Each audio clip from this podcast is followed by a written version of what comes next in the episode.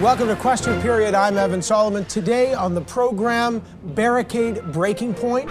It is extremely uh, concerning to see people endangering their own lives and the lives of others by trying to interfere with uh, with the trains. But uh, again, we are continuing to work very hard to resolve this. Protesters in Tyendinaga set fires along railway tracks as trains pass through the Mohawk territory. How does the federal government enforce the law if more rail barricades pop up? And is it an act of terrorism, as Erin O'Toole claims? To talk about that and the Alberta challenge on the carbon tax and the big changes coming to the law around medical assisted dying, the Justice Minister David Lametti joins us. Plus, former Premiers Christy Clark and Kathleen Wynne weigh in on whether the pipeline project is in jeopardy. And then, prepared for a pandemic? globally, there's a higher likelihood that we'll see an outbreak in Canada. So, although today uh, very few people are at risk in terms of actually contracting the coronavirus, that could change. The World Health Organization is warning of a global pandemic as the coronavirus continues to spread, sparking hotspots in Iran, Japan, South Korea, Italy. Is Canada prepared for the coronavirus to come here? And is it time to start stockpiling supplies, as the health minister suggested? MPs are here to debate the best way to fight a virus we still don't know a lot about. This is question period. Let's go get some answers. So some trains may be moving, but the dramatic disruptions continue. In a shocking video, a CN Rail train is seen narrowly missing a group of demonstrators who lit fires near the tracks and threw snowballs.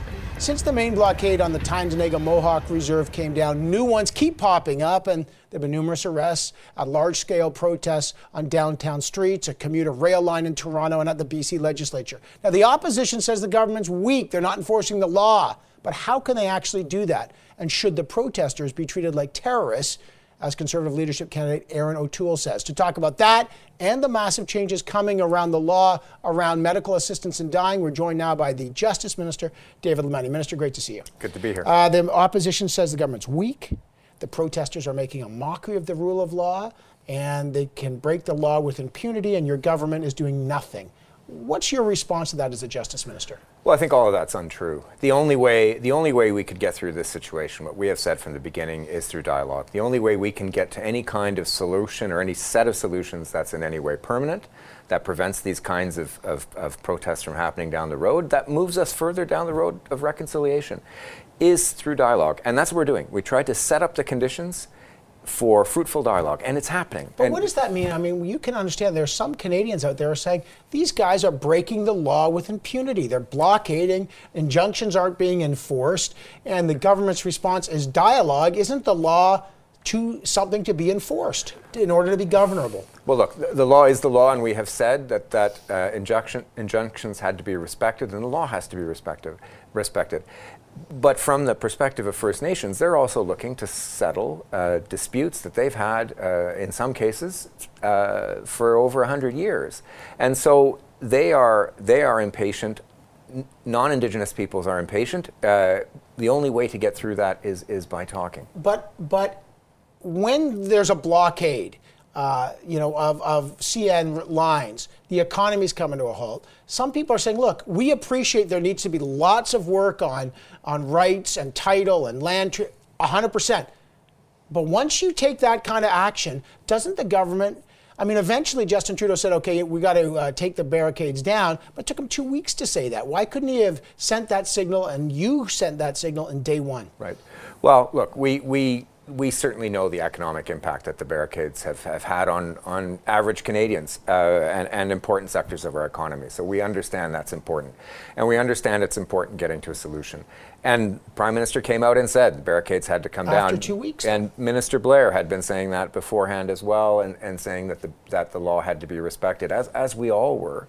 Um, but we need to we need to solve this in a way that points us towards the future so that these things just don't keep happening again and again and again. to other protesters. Look, we can block barricade trains with impunity. This government's going to talk. They're going to talk, talk, talk, talk, and you can keep doing it, and that's why they keep popping up. No, I don't think so. I think I think we're trying to get at the fundamental issue. CGL has has put a pause on its on its work. The RCMP has repositioned itself. So all of a sudden we're in a space where we can talk about this. And our, and our Mohawk friends in Kahnawake are saying, we're watching what happens there Uh, and yeah, but and their bar- okay, but their barricades are still up. And I, what about Erin O'Toole? When Erin O'Toole, leadership candidate, lawyer, wants to be the prime minister, he says he looked at those videos that we just showed our audience there, and he says the people that are throwing things at trains, they look like they're trying to derail a train or lighting fires, should be treated as terrorist acts and as terrorists. You're the justice minister. Is he right? Well, I, I think an act of stupidity, like, like getting in the way of a train or throwing a snowball off the train, which is exceptionally dangerous, puts your own life in danger, far from an act of terrorism. There's a lot of hyperbole uh, that's being added, you know, fuel throwing onto the fire uh, by uh, various people. That's not going to help us get to a solution. What will help But us get to a solution, solution clearly if you're tossing pallets near a speeding train, and if there's a derailment, what is that? if there are criminal, if there are, are criminal acts, there are criminal acts, and, and they will be prosecuted. Minister, uh, the Minister of Justice in Alberta, Doug Schweitzer, I talked to him. They are about to pass a law called the Critical Infrastructure Defense, designating all sorts of things, quote, critical infrastructure, railways, roads, other things. And if people blockade them, there will be fines and other issues. They are asking you to do the same thing on a federal level and change the criminal code. What's your response to that? Well, anytime we look at legislation in, in any matter, any similar matter, you have to look at uh, you have to look at uh, rights of freedom of expression, rights of free assembly. Uh, you have to try to balance those rights against public safety and public s- security, things we always do. Well, would that in their case, well, in their case, I would also I would also have to see the structure of of their law in order to see whether it infringed on the federal criminal law power. Well, can people, I mean, what is it? Does the right of free assembly allow people to block roads in cities and barricade roads if there's an injunction or even stand near railway lines and light fires? Is that freedom of assembly? Well, there's there's never one cut and dried answer to that question. It all depends on context. And we do value peaceful assembly. We do value freedom of expression in Canada. These are fundamental to Canadian society. Uh, the Alberta government also challenged the uh, in the Alberta Court of Appeals. They concluded on a four to one decision that the federal carbon tax is unconstitutional and it violates the jurisdiction of the province. Doug Schweitzer uh, said this to me. Not only does he want you to immediately repeal the federal carbon tax, but check out what he just said. They have real governance questions to ask themselves. When you, as a board of governors, you perpetuate an unlawful act, you could potentially face personal liability. What is that federal cabinet doing right now with an unlawful act? Uh, The highest court in Alberta said that this is unlawful. They're now willingly imposing an illegal act on the people of Alberta. They should take that into consideration. They might want to talk to their insurer as well. So there's Doug Schweitzer saying if they win in the Supreme Court, guys like you and the rest of the ministry better get lawyers because you might be financially liable for the da- financial damages. What do you make of that? Is he right? Well, that's a that's a pretty novel argument about liability. Uh, I would point out to to, to uh, Attorney General Schweitzer that Albertans, the average family of four in Alberta, is already getting eight hundred and eighty-eight dollars back on the federal carbon tax this year. Um, look, the, the Supreme Court uh, is going to settle the matter, uh, as as I think uh, Mr. Schweitzer knows and everyone else knows. Uh, the, both the Ontario Court of Appeal and the Saskatchewan Court of Appeal uh, have held that that federal carbon tax is constitutional. Uh, there was a strong dissent in the Alberta court uh, maintaining that position as well. So we're hoping that they'll settle this finally. Um, and But Cana- this notion Canadians. personal liability, though, just just real quick, you're the justice minister. Is there any case law that says a minister could be financially liable for a law that uh, that is rejected? Uh, not that I know of. Not not not for a law that isn't passed in, in bad faith. Uh, Canada's assisted dying laws are being overhauled, as the courts have said. And I just want to, they're opened up for more serious and incurable diseases uh, or disability, not just those with uh, reasonable foreseeable death, which has been, Correct. you didn't vote for it originally because you thought it was too restrictive. Uh, let me just ask you, are you concerned now that some people will be able to avail themselves of medically assisted death and the check and balances are just too loose? No, I think we've done a good job uh, getting the appropriate checks, checks and balances depending on the on the circumstance, either in the end of life uh, setting or in the, the, the non end of life setting. We, we have a different set of balances in each case. We've loosened up the balance in the end of life scenario because we listen to Canadians, we listen to experts tell us that some of the things that we had put in there in 2016 simply weren't serving the role that they were meant to serve. Uh, and then on the other hand, in the non end of life scenario, we have tried to balance uh, the we've tried to balance that additional right with, with some extra uh, responsibilities, particularly on the part of, of doctors. So, so, so it's interesting. And I remember Audrey Parker, the woman who availed herself of medical assisted dying, and she fought hard to say, look, if I lose my capacity in a reasonable, foreseeable death, I won't be able to do that. Now they can do that, right? Yeah. So, my question is how far in advance can you waive consent and the time of death? Well, that's something that that uh, that we didn't define in the legislation. Uh, we're going to we're going to leave. Remember that the Audrey Parker, and we're proud to have added the Audrey Parker scenario. I think that's one of the most important aspects of this for me personally to, to have added that. Right. She touched us all, uh, and and we're glad she didn't die in vain. Um, we in the non-end of life scenario, it's already so it's already framed by the by the end of life scenario, the Audrey Parker uh, amendment, and then it will be up to a doctor and a patient to determine a date at which they want uh, medical assistance. But you're waiving the 10 day reflection period. So does that, do you, cause maybe someone's in a depression. Don't you think a 10 day reflection period gives people uh, time to reflect upon what is the, the most important decision they may ever make? What we found speaking to experts and, and, and service providers and patient advocates is that the 10 day f- reflection period was not operating as a safeguard. The, the real work in making the decision came before that. All the 10 day reflection period did was forced people to suffer for another 10 days. In some cases, they weren't taking their medicine, their pain medication, in order to have a clear mind 10 days later to make the final, uh, to, make, to give the final consent. It wasn't serving any kind of balancing or safeguard purpose, so we have eliminated it. All right, Mr. Lametti, I got to leave it there. I really appreciate this. Thank you, sir. Thank you. All right. That's your uh, Minister of Justice. Coming up next, is Canada prepared for a COVID 19 pandemic? And what about the economic costs? MPs are standing by next to debate that. Stay right here with Question Period.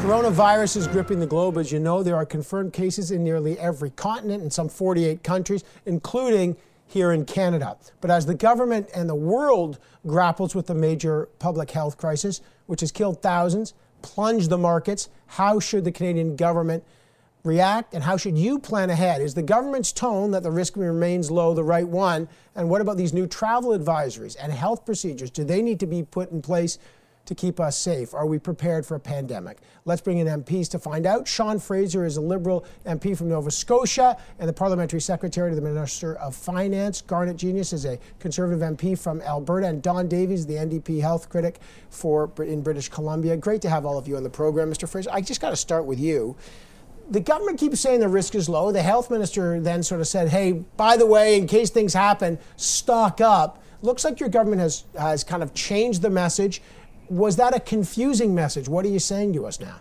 Uh, certainly, and look, where, where, the message that the risk remains low comes from is, is not dreamt up in closed doors behind a politician's office. This is coming on the advice of chief medical officers of, of the country and of, of the various provinces. Uh, the messaging may have changed a little bit because our focus has had to shift uh, from uh, being worried about repatriating, repatriating Canadians who are in affected parts of the world uh, to making sure that we're prepared for the potential spread within Canada. So, what does the stock up mean? Like, so, is, this, is, it, is that a change? no, really, the advice is good advice for any kind of uh, um, interruption to normal life. It's the same kind of advice that you'll hear public safety pass on in provinces, territories, and across Canada when you're dealing dealing with a, a severe weather event. Uh, I know at home when we had a recent hurricane a few months back, uh, you you walk through the grocery store aisle and you realize that everybody's taking precautions. Uh, so if yeah, you but, have but, any but is that is that a fair? I, I mean, I, uh, is this a fair analogy? We got 50 million people in quarantine. You got the WHO on the highest level of it. What do you make of the government's messaging on this? Well, I think what people people expect from a competent government is clarity of communications. Unfortunately, we haven't seen that that competence or that clarity where uh, there has been a wide variation of, of tone from the opposition. In, in, what, in what way? Well, I, I mean, again, saying don't worry at the beginning and, and making a decision not to take precautions that some other countries had taken uh, U.S., Australia, other countries had taken stronger precautions like than what? we had. Uh, well, uh, stronger screening, uh, limiting flights, those kinds of things. And uh, you know, from the opposition perspective, you know, we we are asking questions. We expect the government to consult with the expertise they have and make the decisions. But it's, it's a legitimate question to ask. You know, why are we doing things that are different from other countries? And then there's this wild swing in terms of tone, saying it's time to stock up. Uh, Canadians, in, in, the midst of a, a, crisis like this, they do expect uh, clear, consistent communication from the government, which is going to going to elevate or decrease a little bit depending on the risk. But I think unfortunately we haven't seen that that clarity in terms of messages, and, and we need to have a, have a better job from government around that. Don Davies, you've been on committees on this. Uh, this has been an evolving situation. To be fair, every day there's an update. H- how would you calibrate the government's response? Well, I, I, think both Sean and Garnet are correct in, in a sense. I mean, I, I, I think it, it was the proper tone at the beginning to be evidence based and, and to try to keep people calm and, and moving with. Uh, um, you know, with, with I think caution. Uh, but Garnet's also, I think, nailed it by saying that it's important that we have clarity of communications, and we're not seeing that. Look, the WHO today just upgraded the risk of uh, COVID 19 from high to very high. Um, for the first time ever, we see the number of new cases of COVID 19 outside of China exceeding the number of new cases inside China. And I think it's quite clear that the government, without ever having said so, or preparing the context has moved from a policy of containment to one of preparation for a potential uh, outbreak of pandemic. And uh, when they haven't prepared the population for that, um, I think that that's, that's created a necessary alarm in the population. I think every politician is hearing that at the constituency level. What about the economic side? You're the parliamentary secretary to the Minister of Finance. You guys are developing a budget right now. I keep hearing this could cause a recession. There's slowdown. This is impacting the second largest economy in the world. China, Europe's on edge now. People aren't traveling. Are, is your government factoring in coronavirus for the slowed growth that we've already experienced in the next budget? Uh, we're certainly watching what's transpiring. It's, it's too early and too dynamic a situation to say this is exactly what we need to be budgeting for. I think there's uh, certain, certain areas that uh, uh predominantly and disproportionately rely on export to affected regions like China that I think we're going to have to watch. But are you expecting a slowdown? Is it fair to say your government is now expecting that we're going to have a couple quarters of slowdown because of coronavirus? I, I don't think we have the evidence to say that that's the, the likely outcome. I think it's something that we do need to be mindful of. Anytime you have a global disruption to, uh, to, to, the world economy. It's something you have to watch out for.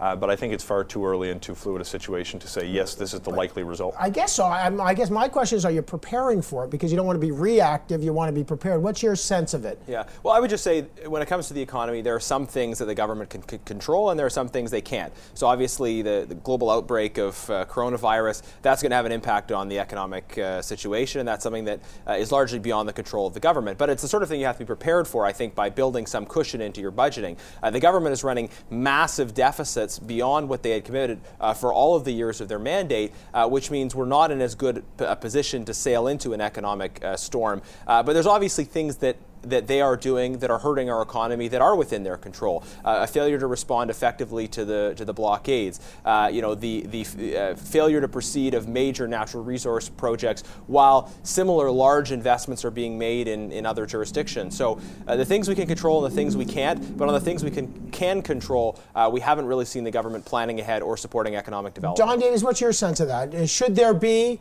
I don't know. Is this the moment where that rainy day fund that we've all talked about will come into play? Well, 100% uh, they, they should be preparing for it. Watching is not the same as preparing. And let's face it, I mean, I could probably name you two dozen uh, factors that are beyond the, the uh, ability of a government to control that impact economic progress. So, it, it, you know, this is not any different than any number of, of, of global events that I think any government must be prudent in preparing for. So, so uh, look, we have the, the Chinese economy has effectively been shut down for a month, the second largest economy in the world, as you pointed out. The, anybody who woke up and looked at the stock market today, you know, we've had, uh, you know, a record drop, um, at least in, in, in quite some time.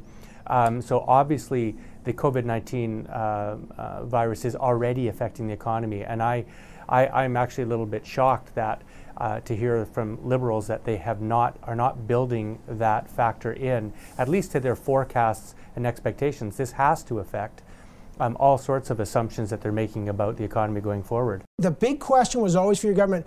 You know, you're running up massive deficits, you blew through your promise, and what happens when there's a slowdown? What's going to happen then? This could be the slowdown. What's the contingency plan? Well, if you actually look at the uh, PBO report that came out yesterday, it, it, draws great attention to the fact that our fiscal position is, is actually quite healthy. It's the healthiest balance sheet in the G7. If you look at uh, Minister Morneau's uh, mandate letter, you'll actually see that one of the things he's been tasked to do is to preserve the fiscal room to respond uh, with firepower in the event that we do face a downturn. Uh, so whether it was uh, coronavirus or some other factor globally beyond the government's control. But what's the firepower? More debt? Uh, look, to be able to respond, uh, would uh, to a given circumstance, the, the, strategy that you employ would depend on, on the particular events. Uh, but if it, it takes a, a, change to uh, either a fiscal policy with an injection of, of federal dollars that are going to help kickstart the economy, or if, if, it takes monetary policy measures led by the Bank of Canada, which is independent of the government, of course, to free up capital for, for business to develop, there, there's different options available. but the reality is, we've we've been planning for the potential of a downturn in the future and we have the uh, the fiscal room to to act if need be. All right, guys, I got to leave it there. Uh, thanks to Sean Fraser, Garnet Genuis, and uh, Don Davies. Coming up, those supporters of the Wet'suwet'en and hereditary chiefs show no signs of stopping, even as police have made more arrests to enforce these injunctions. What is the way forward? Two former premiers, Kathleen Wynne and Christy Clark, join us next with their view on the situation. Stay right here with Question Period.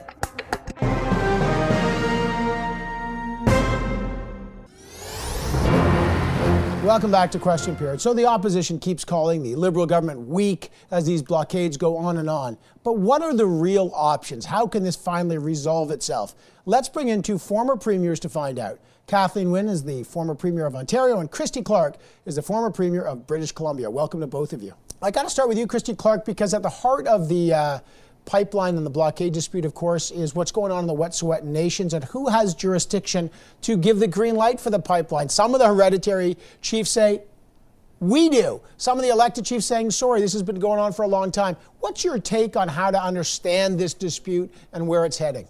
Well, I mean, I think it's important for Canadians to remember that in the Wet'suwet'en community and a lot of northern Indigenous communities, they're really remote. And on the farthest west part of Canada, contact came fairly late and residential school experience is very recent. And so the, the sense of tradition in those communities is something that was really um, the history of that, the memory of that, I think, isn't as strong or entrenched as it could have been and or as it is in other communities. And so that's really meant that there's a lot of confusion up in Wet'suwet'en. But I, I mean, I, knowing a, f- a little bit about the place, having been there and, and worked with the folks there, I mean, we were negotiating this LNG deal from 2011 until 2017, um, the deal that's there that has been tested in 15 elections um, in the community is properly done according to the Federal Court of Appeal. It is legally binding or legally done. There is no opportunity for veto. And you know, it's really sad that politicians are kind of that it's that political events across the country have kind of gotten ahead of it and sort of turned it into something else because really what's what I think is happening is I think that politicians and politics and journalists and the whole situation is really doing a lot more to break up a community that is really really trying to find its way back rather than supporting it and trying to get there. Well, Kathleen, well, let me bring you in because the solidarity protests really uh, changed the dynamic of this that happened in Tyendinaga, Belleville area with the Mohawk, and, and also some in Quebec, fires being set on, on railway lines, causing major delays. What's your take? Because a lot of Canadians think, why isn't there more enforcement? Why, are, why is this going on for so long? What, how, what's your take on how this resolves? What I see happening is that there's been a conflation of a whole lot of issues, um, which does not take away from the validity of any of them, quite frankly, from my perspective. Um, I think that, you know, you, we're hearing um, we're hearing conflict within the community, so starting right at that level, and that's, I think Christy's talking about the confusion. But it speaks to the, the problems in the relationship between Indigenous and non Indigenous people, between the, the Canadian government and the, uh, the traditional governments.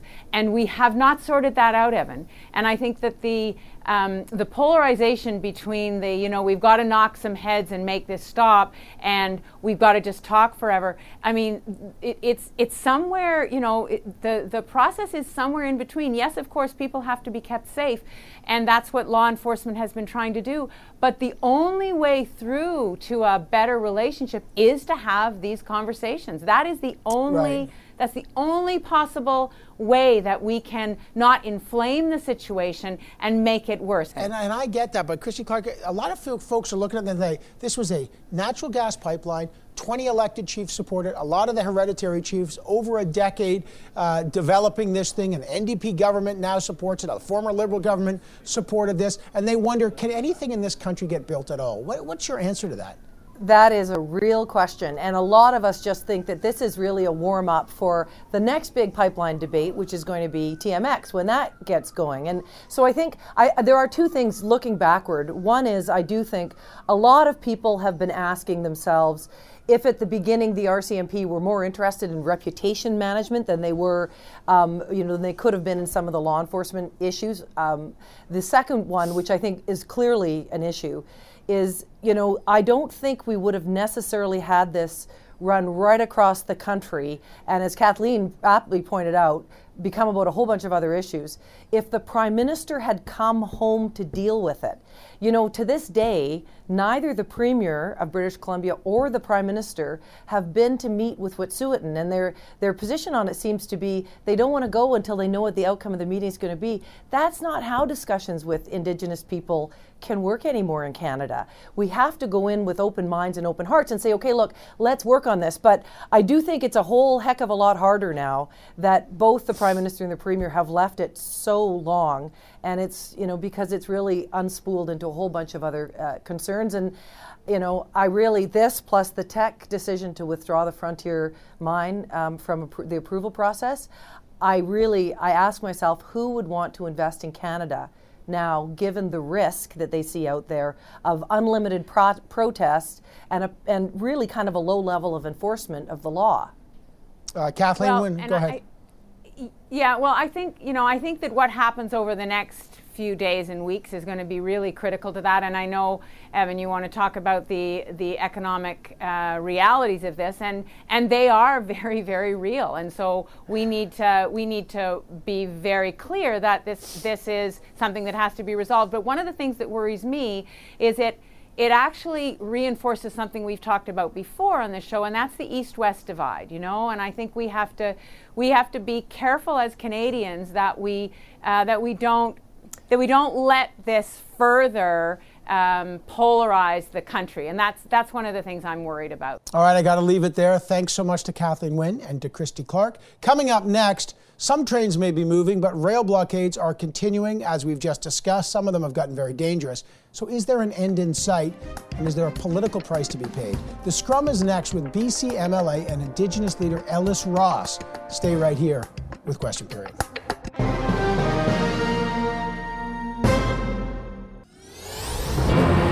I would again continue to urge people to, to take the barricades down, to obey the law, and, and encourage the dialogue that we know is so important to continue. All right, police have moved in. They've made some arrests, but the rail blockades and the anti pipeline protests are still showing no signs of stopping anytime soon. You got Mohawk demonstrators who lit fires on tracks near Belleville. The transport minister called that action reckless, and activists disrupted thousands of GO train passengers in the greater Toronto area, creating commuter chaos. How long can this go on? And as the situation grows a little more volatile, what should the government do? Does this project ever get built in British Columbia? The Scrum is here to find out. Stephanie Levitz is a reporter for the Canadian Press. Tonda MacCharles is a senior reporter for the Toronto Star. Joyce Napier, CTV's Ottawa Bureau Chief, is here. And our special guest for this round is the BC Liberal uh, MLA and former Chief Counselor for the Haisla Nation, Ellis Ross. Great to have all of you here. Ellis Ross, let me just start with you because there's been meetings going on everyone seems to have a, have an opinion on this. You know, there are activists who are saying we're lighting fires in support of the hereditary chiefs. They don't, uh, you know, the elected chiefs don't have any business making these decisions. What's your take on all this? Well, I've been clear from day one. Uh, none of these uh, protesters or organizers of protesters have never really saw the detailed consultation record that was actually initiated under rights and title case law for the last 15 years. I mean, and it's actually a detailed, uh, documented process. And the, the process actually runs alongside an official environmental assessment process. In fact, along the way, since 2004, First Nations from Prince George to Kitimat have actually been developing that process to breathe life into the Haida court case that came out in 2004. So we actually helped develop that uh, back and forth dialogue. So just let me just stay with you real quick. So when people say, hang on, the elected councillors only have jurisdiction over the reservations because they're creatures of the Indian Act and there's case law like, I don't know, 1997 Delgamuukw or 2014 Chilcotin case, they all say that the hereditary chiefs can stop this. They do have authority. What do you say? How do you compare that with the idea that rights and title is actually held on behalf of the community? It belongs to the community.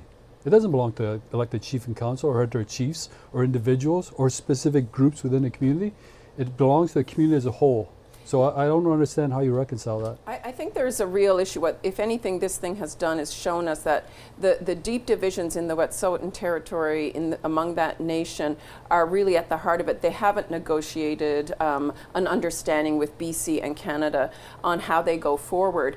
And look, it's not impossible. There are some 29 First Nations who are self-governing in Canada who have arrangements all, all of them, I think all of them, have a combination of hereditary and elected chiefs who uh, work together and advance the nation's cause. So there, there is an issue there. They have to understand who speaks for them. And I think that's the thing that's bedeviled the government, the federal government, the BC government, and the rail companies, and everybody for the last going on four weeks. Steph, how do, how do you read what's going on? Because there's not just that, the internal issues with the hereditary and the elected chiefs, but from the provincial and the federal government, they, they got to be wondering how they get anything built here. What, what is your sense of all this? The question, you know, do they do sort of an after action here, to, to use a, a military term, right? Do they, once this resolves itself, however it might, do they have to go back to the drawing board and say, how did we let this get here? Because as Ellis so rightfully points out, there were years of consultations. Every box looked like it was ticked.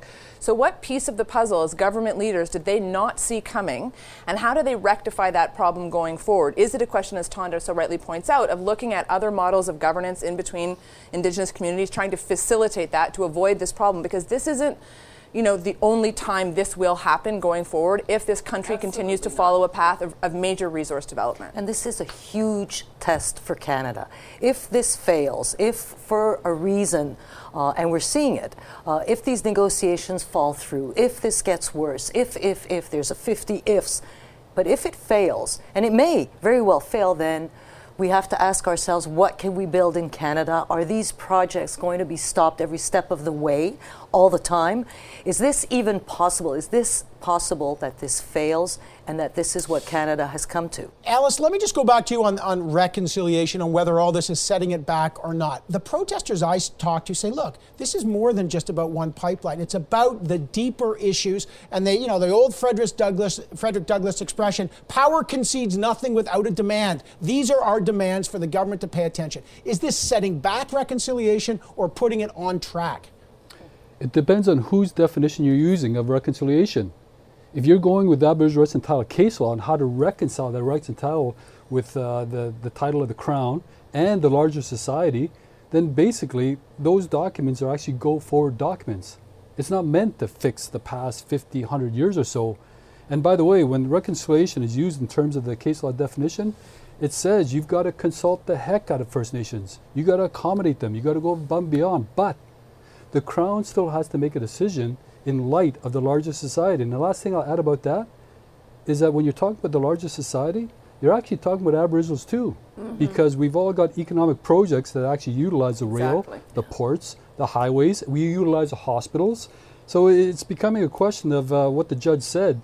We got to reconcile because let's face it, none of us are going anywhere. I think I think that's part of the issue too. I mean, when we talk about this this this problem as intractable as it is from the outset the question is, is the government and the language that's getting used around it. You know, Ellis raises a really good point about this is the larger society question, and it's framed a lot by the opposition, by the government as well, as an us and them thing, that the Canadian government versus Aboriginal people, versus, versus, versus. And one wonders to calm it a bit down, Where's the part where we say, let's talk about the greater good, and the greater good encompassing all of the people that are affected by this, not just picking off five hereditary chiefs or 14 elected band councillors?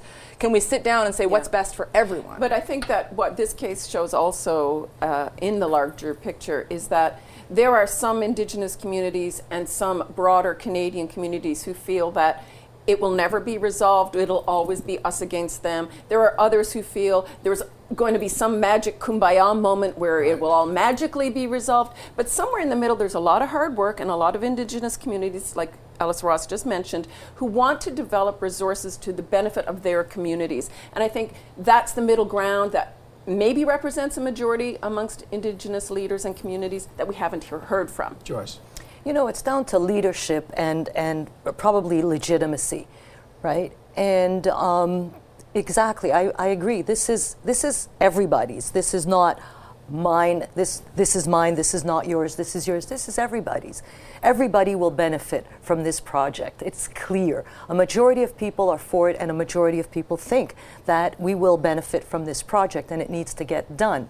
Now, the question is will we allow, just for historic reasons or legitimacy reasons, for this project to fall?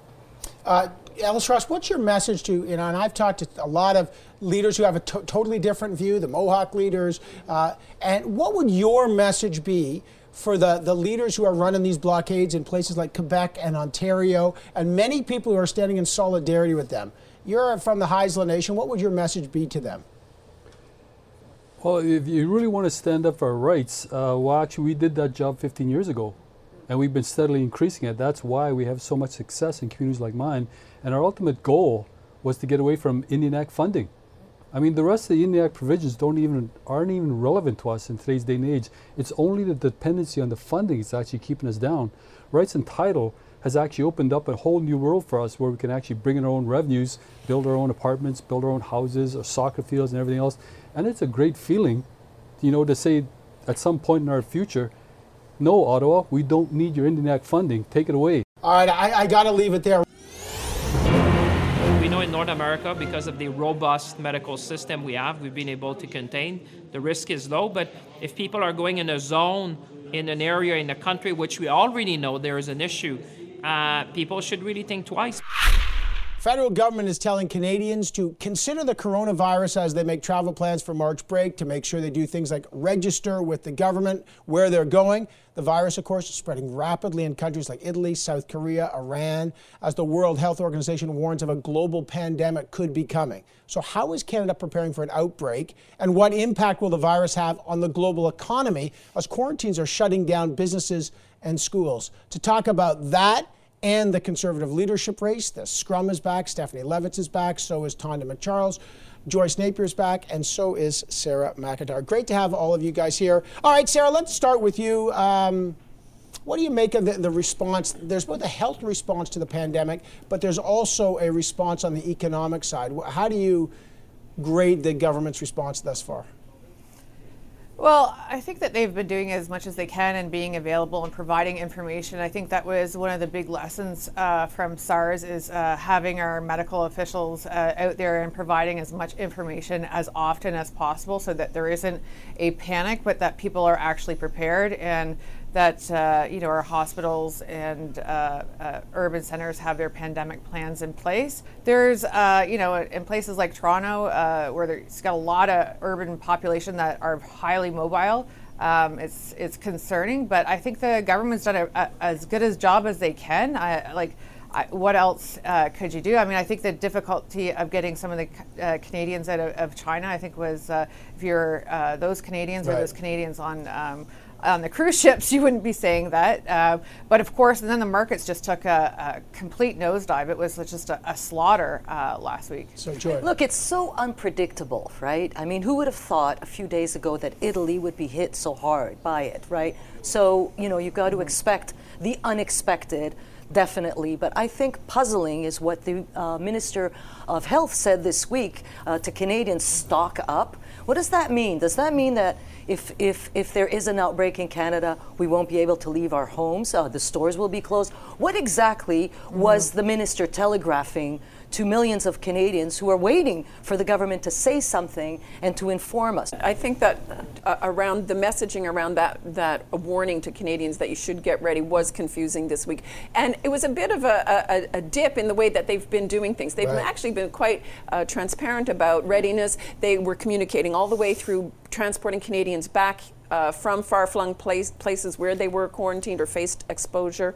Um, by and large, they've been communicating to the public well enough. I think what's worrying, given that it's so unpredictable, is what will happen when it hits remote and Indigenous communities, places where there isn't clean drinking water. Is the government, is, is Canada prepared for that? Mm-hmm. And those questions are being raised in the House of Commons. They were raised in the Health Committee this week. We don't have answers for those. I think we don't actually know what the emergency or contingency plans are. Maybe we don't need to know, well, but I'd like to know someone has one. There is a I'd like to know someone has one. There is a pandemic plan. Unfortunately, sure. when you read it, there it's, it's, literally, you know, hockey rinks will be used as morgues if it comes to that. They right. don't want to release that because it freaks people out. We are on the verge of a mm. budget this month too, yes. and the, the the health fallout's massive. The economic fallout's already happening. How does the government make a budget when we're getting warned that the coronavirus, COVID 19, could lead to a global recession. And, and, therein lies the issue because what's that recession? What are the pieces of that recession? So, take as a for example travel, international air travel. Travel to Canada, tourism dollars, that accounts for significant parts of revenue in some places of the country.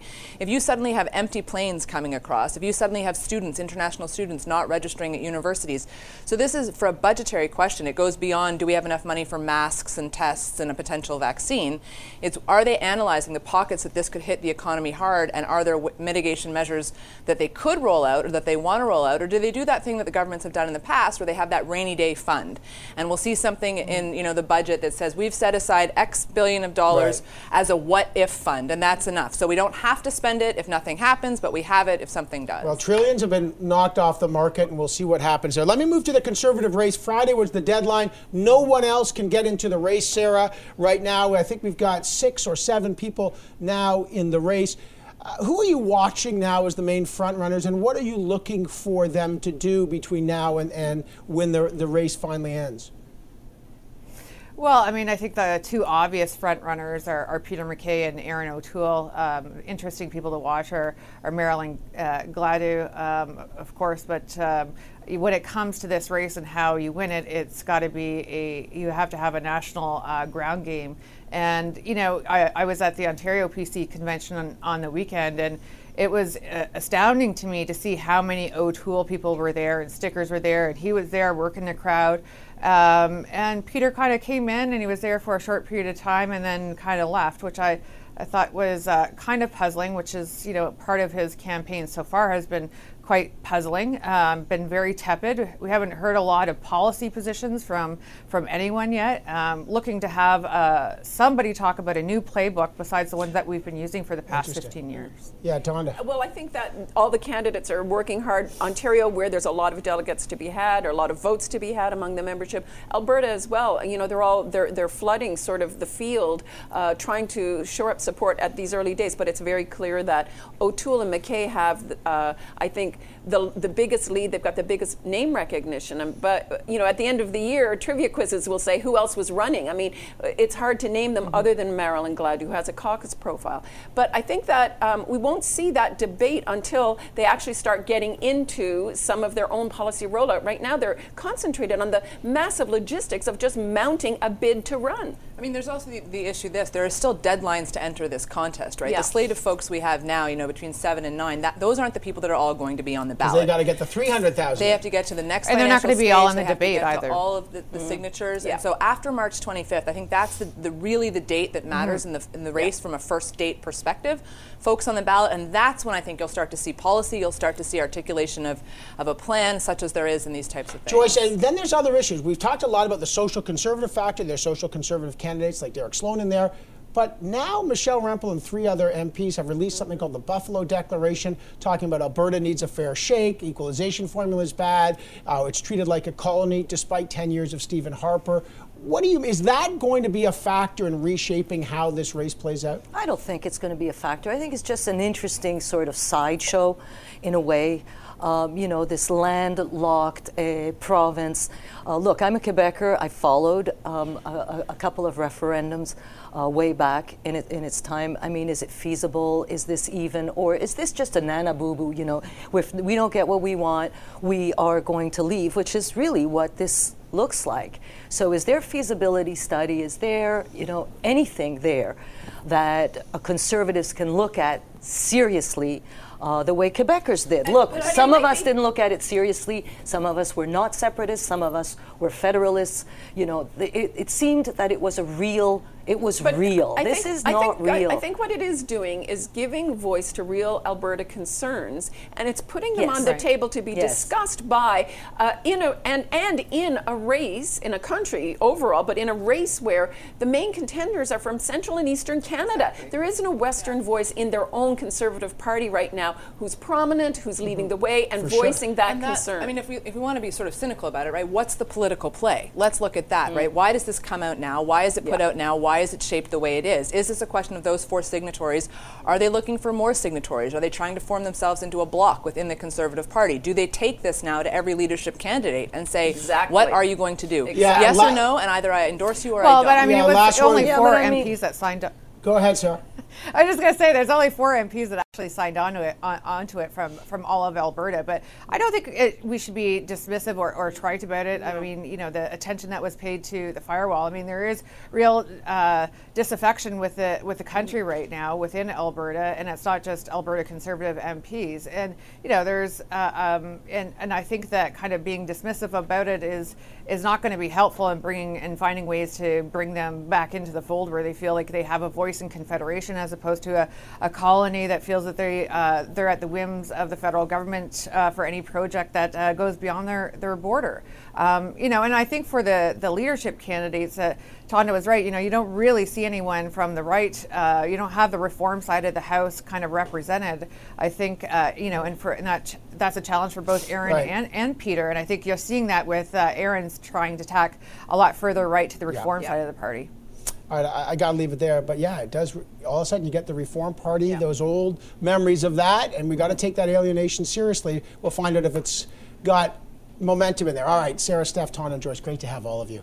Uh, and thanks all of you for watching. That brings us an end to this week. Thanks for watching. Lots to come. We will be back here in seven short days. Take good care.